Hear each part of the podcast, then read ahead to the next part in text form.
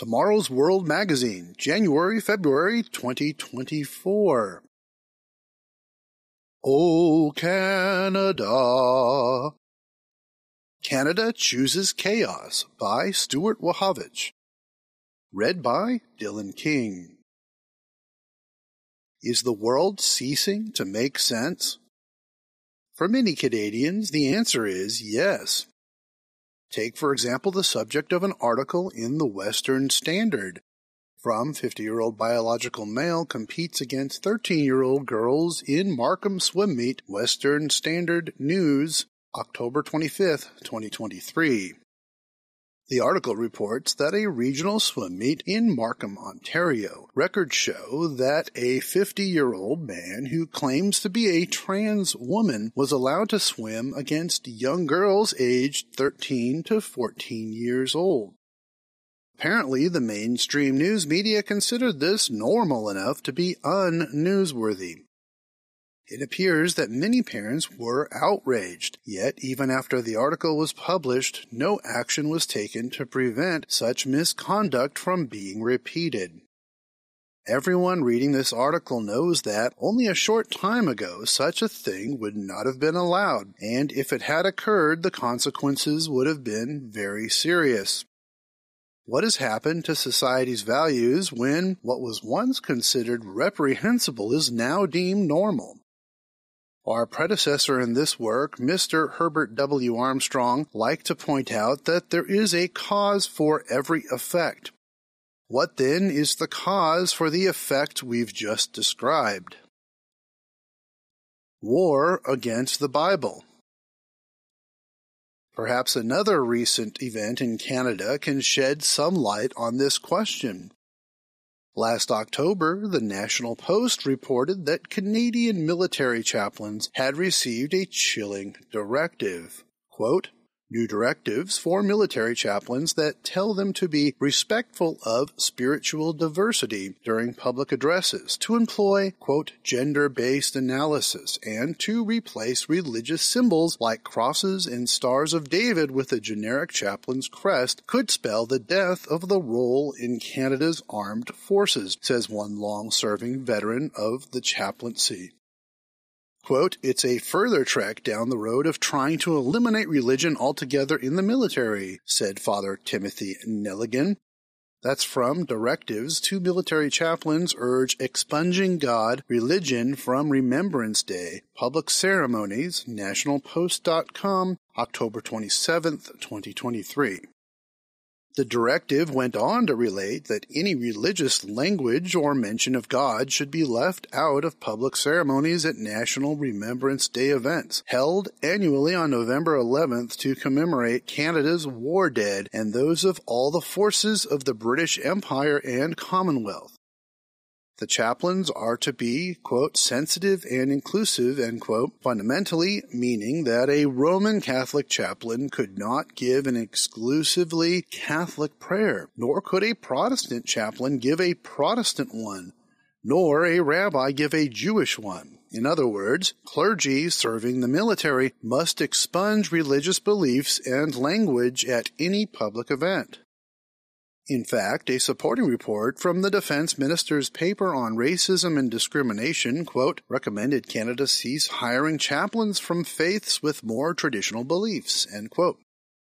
The National Post reporter even noted the following, quote, religion, the report states, should be considered a source of suffering and generational trauma for some Canadians, Many Canadian military chaplains, the report states, represent or are affiliated with organized religions whose beliefs are not synonymous with those of a diverse and inclusive workplace. End of quotes. In other words, while not banned from prayer, the chaplains must use wording with which all can agree, regardless of their choice of lifestyle or even their rejection of the concept of God. It seems government administration has determined that the content of religion will be some kind of generic spirituality and not the beliefs and doctrines of a given faith, especially not a faith derived from the Christian Bible. In an article in the British publication The Conservative Woman, a retired Presbyterian minister describes the disturbing and willful assault being waged against biblical values in Canada. Quote, Authoritarian states and organizations have always seen Christianity as an obstacle to their aims of a society. Thus, totalitarian states have sought to reduce the influence of Christianity on society, or even stamp it out altogether. In this respect, the West's woke and progressive movements of today follow other revolutionary movements of both left and right, which, since the French Revolution, have attempted to destroy Christianity as they try to remake the world. From Canada's War on Christian Rights, May 24, 2022. Specifically referring to the present Canadian government's actions, the author writes that human rights have been gradually diminishing, and that this correlates with the passing of laws that reject biblical beliefs about the nature of humanity and the structure of our society. He cites several examples demonstrating the degree of hostility to biblical values on the part of administration officials and a judiciary that leans to a progressive position in opposition to the body of ethics that the Bible has inspired for millennia. In 2017, a couple who were Presbyterian faced legal challenges in their quest to become foster parents for two girls. Their application was initially rejected because they admitted to the social worker that they wouldn't tell the children that the Easter Bunny actually existed. In another instance, in 2018, Trinity Western, an evangelical university in British Columbia, was unsuccessful in its legal battle at the Supreme Court of Canada. The university's intention to start a law school was met with resistance as three bar associations in Canada declined to recognize its graduates. This was due to the university's policy, which required students to adhere to a community covenant that upholds the Christian scriptural understanding of human sexuality Although the Supreme Court recognized that this decision infringed on religious freedoms, it claimed that the ruling was a balanced and reasonable approach to ensure that LGBTQ students who might be reluctant to agree to the covenant could access the university's programs.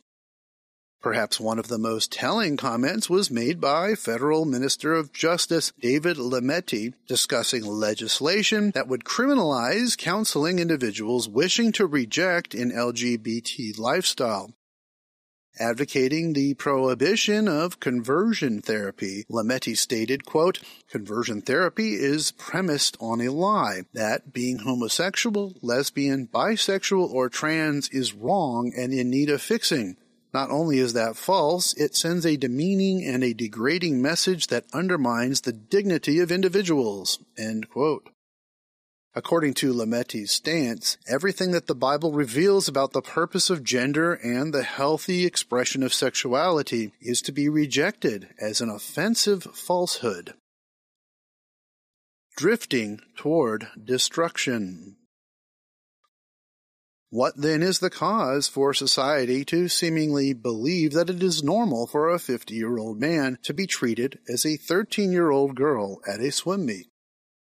The Bible gives a detailed account of what happens to a society when its absolutes are rejected. The book of Judges describes the nation of Israel living in a chaotic, impoverished, and oppressed condition. The reason is clear. In those days there was no king in Israel. Everyone did what was right in his own eyes. That's Judges 21, verse 25. Such is the case in Canada today, where authorities increasingly abhor and reject God given absolutes that define right and wrong. Hence, the nation is drifting aimlessly into an amorality that is leading to chaos, lawlessness, impoverishment, and eventual destruction. The prophet Isaiah proclaimed, Woe to those who call evil good and good evil. Isaiah 5 verse 20.